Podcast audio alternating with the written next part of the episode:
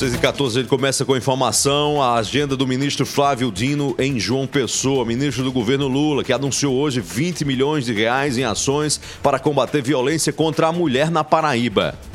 Nós, infelizmente, tivemos nos anos mais recentes uma situação paradoxal no Brasil em que uh, houve uma lenta redução de homicídios a partir de 2018, porém isso não se verifica em relação a feminicídios. Então, nosso, nosso objetivo é de que nós conseguimos uma redução ao fim desse ciclo do Pronace 2 de redução pela metade da taxa de feminicídios, é a meta inicial. E é claro que a partir daí nós vamos atualizando com esses investimentos que são de âmbito nacional.